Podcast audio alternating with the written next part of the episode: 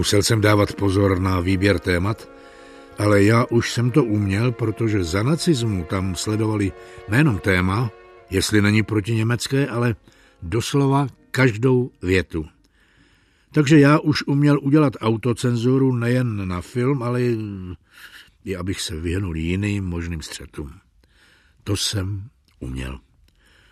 Proto jsem také dělal historické filmy.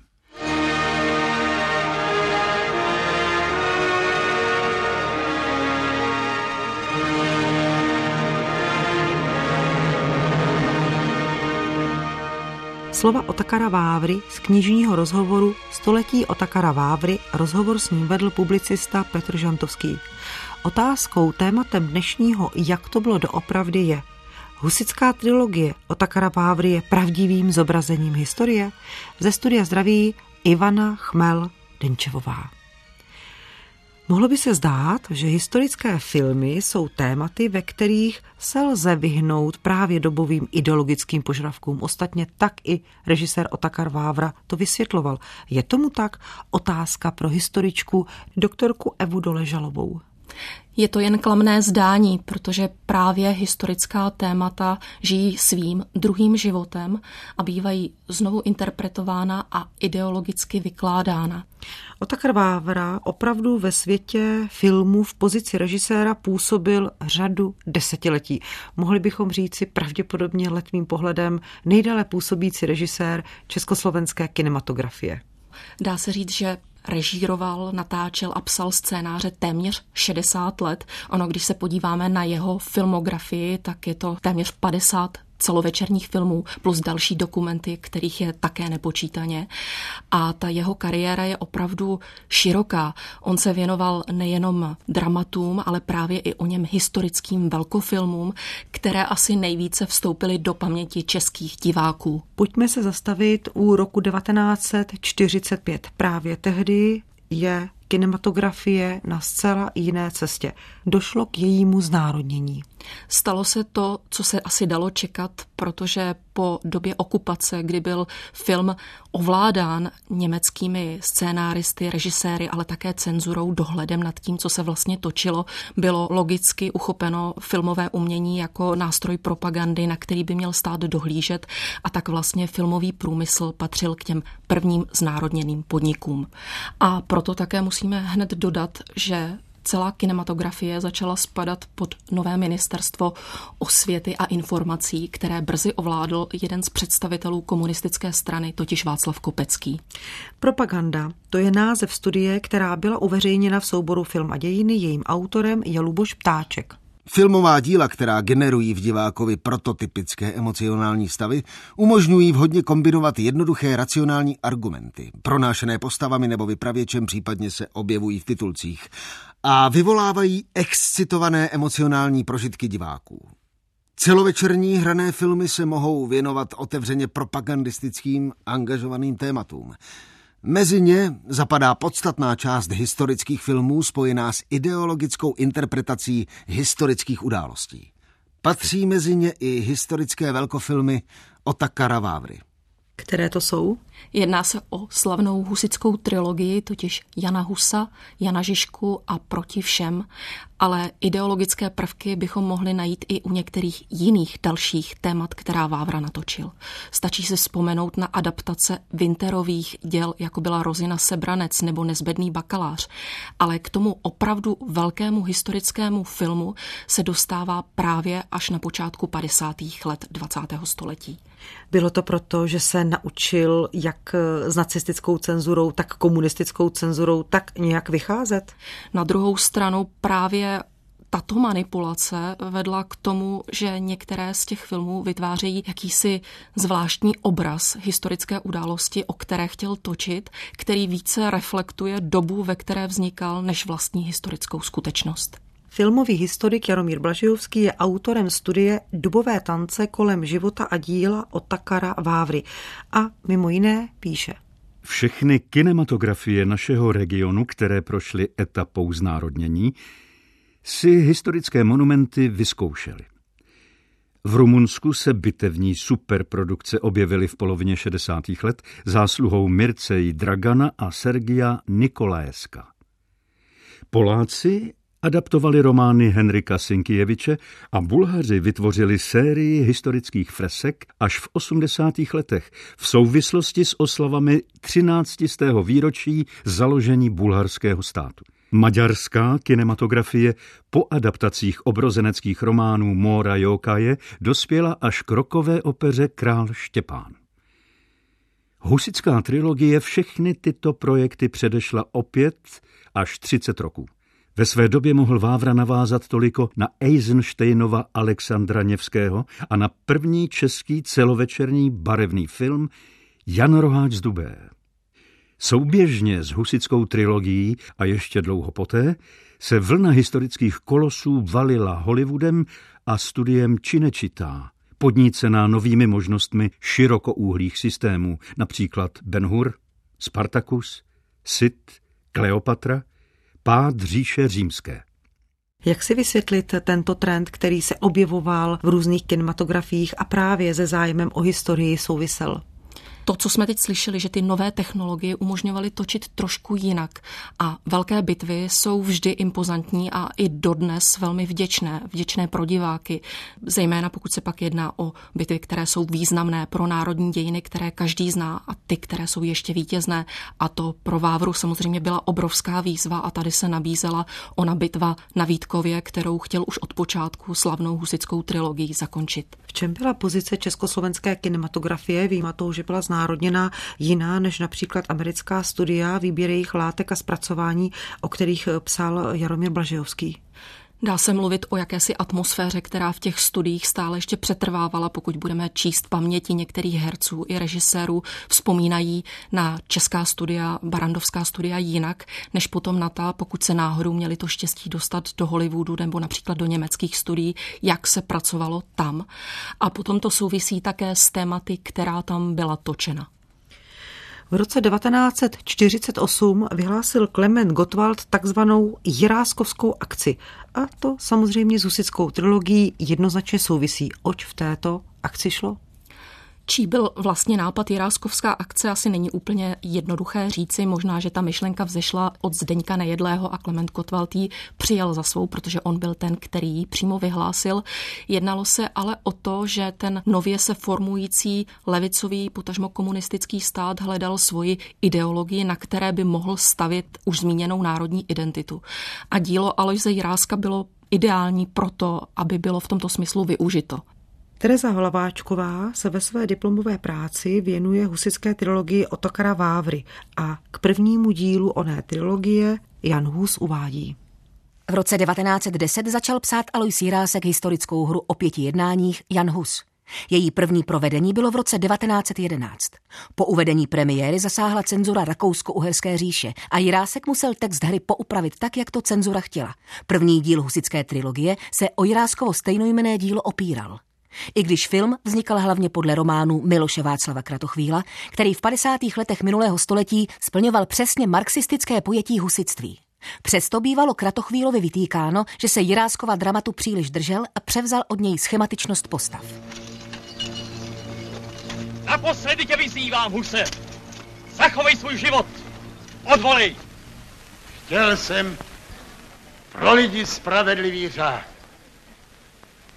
A na té pravdě, kterou jsem učil, psal i kázal, chci rád umřít.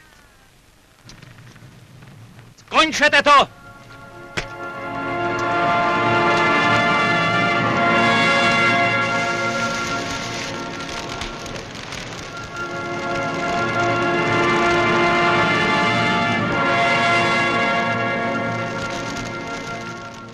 Brilantní herecké zobrazení postavy Jana Husa v podání Zdeňka Štěpánka. Jaký je Hus ve Vávrově filmu?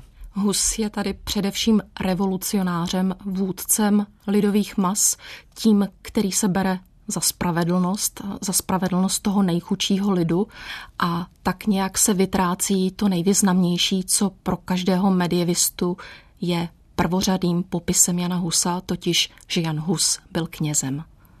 Tak kněžství, náboženství, víra, to se opravdu tehdy komunistům nehodilo. Připomeňme si, v jakém období jsme a jakým způsobem komunistický stát se právě ke svým, řekněme, ideovým odpůrcům tohoto typu staví. Musíme si uvědomit, že jsme na počátku 50. let, kdy probíhají velké procesy. U moci je Klement Gottwald v Sovětském svazu Stalin a vlastně je to ta nejtěžší a nejtuší doba, kdy se formuje komunistické Československo. A připomeňme alespoň umučení faráře, Toufara z Čihošti a některé z vykonstruovaných politických procesů, například proces Machalka a spol, Valena a spol a útoky proti církvi, proti klášterům a všemu, co s tím souviselo. To, že se postava Husova komunistům jak si líbila a jak si nelíbila, tak eh, to můžeme ilustrovat také na konstatování Zdeňka Nejedlého. A ten o Husovi řekl. Dnes by Hus byl hlavou politické strany a jeho tribunou by nebyla kazatelna, ale Pražská Lucerna nebo Václavské náměstí. A jeho strana by byla velmi blízko, o tom můžeme být přesvědčeni, nám, komunistům. Takže se Hus hodil nebo nehodil? Hodil se v některém ohledu a tím ohledem byla revoluce, husická revoluce. Konec konců historici se dodnes hádají o to, jestli to byla skutečně revoluce, ale to, co se líbilo, byl chudý lid, který se za Husa stavěl. To dávalo právě onen revoluční náboj, který potom Vávra dokázal velmi využít. Takový jaksi předvoj dělnické třídy? No, abychom nebyli k nespravedliví, ono to označení husitství, husické revoluce i těch představitelů, kteří ho symbolizují jako komunistů, nezačíná s komunismem, s Klementem Gottwaldem, Zdeňkem Nejedlým či Václavem Kopeckým, ale začíná daleko dříve a to už na počátku 20. století. A tady můžeme vzpomenout onen slavný vzpor o cedulky na budovu Národního muzea a o to, jak se poslanci zhádali o to, zda tam smí být uvedeno jméno Jana Husa a tehdy kdy Karel Schwarzenberg protestoval, protože husité jsou přeci středověcí komunisté. Co považujete za zásadní propagandistický přešlap daného filmu a proč, pokud existuje? Je jich tam několik, ale ten úplně největší je, že zcela zaniká to, že Hus byl zbožný, věřící člověk a že byl členem církve, kterou nechtěl zrušit. Chtěl pouze, aby se církev svým způsobem reformovala a její představitelé se chovali mravněji. Druhým filmem z oné husické trilogie ten vzniká v roce 1955 a je to film Jan Žižka. O původní předloze k tomuto filmu Tereza Hlaváčková ve své diplomové práci píše. Stejně jako Jan Hus je i drama Jan Žižka hra o pěti jednáních. Alois Jirásek tuto divadelní hru napsal v roce 1903 a v témže roce proběhla i premiéra. Drama Jan Žižka věnoval svému příteli a učiteli V.V. Tomkovi, který jistě Jiráskův pohled na Žižku velmi inspiroval. I když Jirásek většinou postavy deheroizoval, tak v této hře je Jan Žižka velmi oslavován. Jiráskovo vidění Jana Žižky nebylo totožné s palackého pohledem. On celý životní příběh Jana Žižky je trošku dramatičtější, než je vykreslen právě v husické trilogii, kde bohužel skutečně vyznívá jako takový plochý hrdina, který se odkloní od královy politiky a pak už věrně sleduje eh, onen revoluční dav, který vede do vítězných bitev. Jde o to, že Žižka má své temné období na počátku svého života, o kterém se ví velmi málo, dostal se do velmi nepříznivé situace a potom vlastně ty mladší práce, které o Žižkovi vznikaly, zejména v 50. letech, se snažili tuto jeho temnou fázi buď problematizovat, anebo záměrně vynechávat, tak je tomu i ve Vávrově trilogii. No a potom jde ještě o jeden fenomén, Žižka totiž nebyl chudým předákem lidu, který se dostal do čela revoluce, ale byl šlechticem, byl zemanem a tím pádem ten jeho původ nebyl tak ideální pro takové zobrazení. Proč se ale hodil propagandě? Bylo to právě proto, že byl zpět s husitstvím? Bez pochyby ano. A pak je tam ten fenomen, který si asi všichni pamatujeme ze základní školy, totiž, že Žižka podle legend a dokonce i podle historického bádání neprohrál žádnou bitvu, kterou vedl. A tady se zase můžeme vrátit do hluboké historie a vnímat, jak Jana Žižku pozitivně přijímají katoličtí i protestančtí historici a je vlastně daleko pozitivněji přijímán obecně celým národem a to i právě v kontrastu k Janu Husovi. Pozvedněte svá srdce, bratři. Což nás mohou porazit ty služebníci lži? S námi je pravda. A proto naše bude i vítězství. V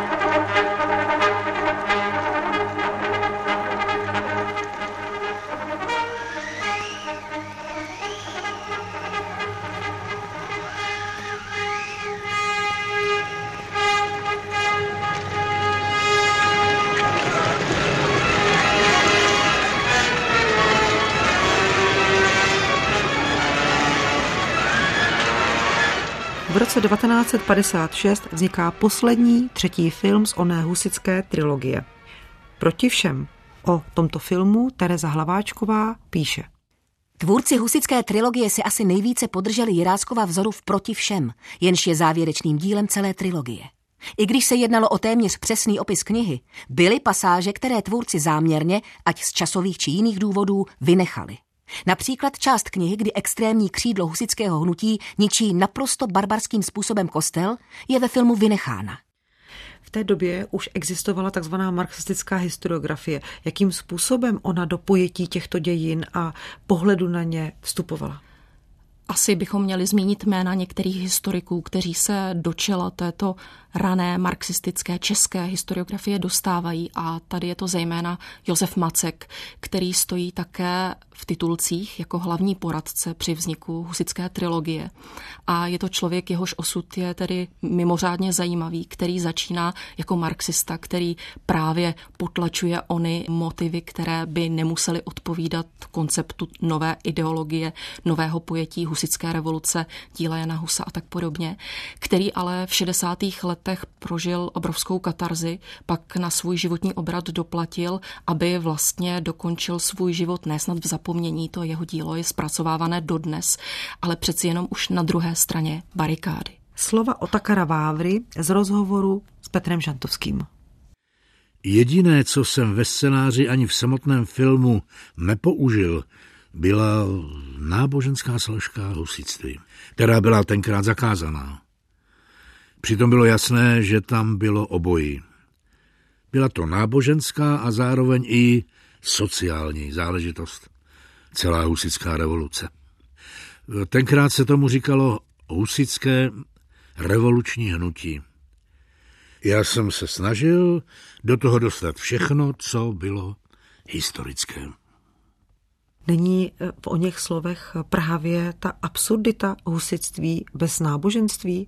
Je to možná ta největší absurdita a už jsme tady zmínili, že Jan Hus byl především věřícím člověkem a knězem, tedy členem římské církve, proti které se ve filmu tolikrát vystupuje.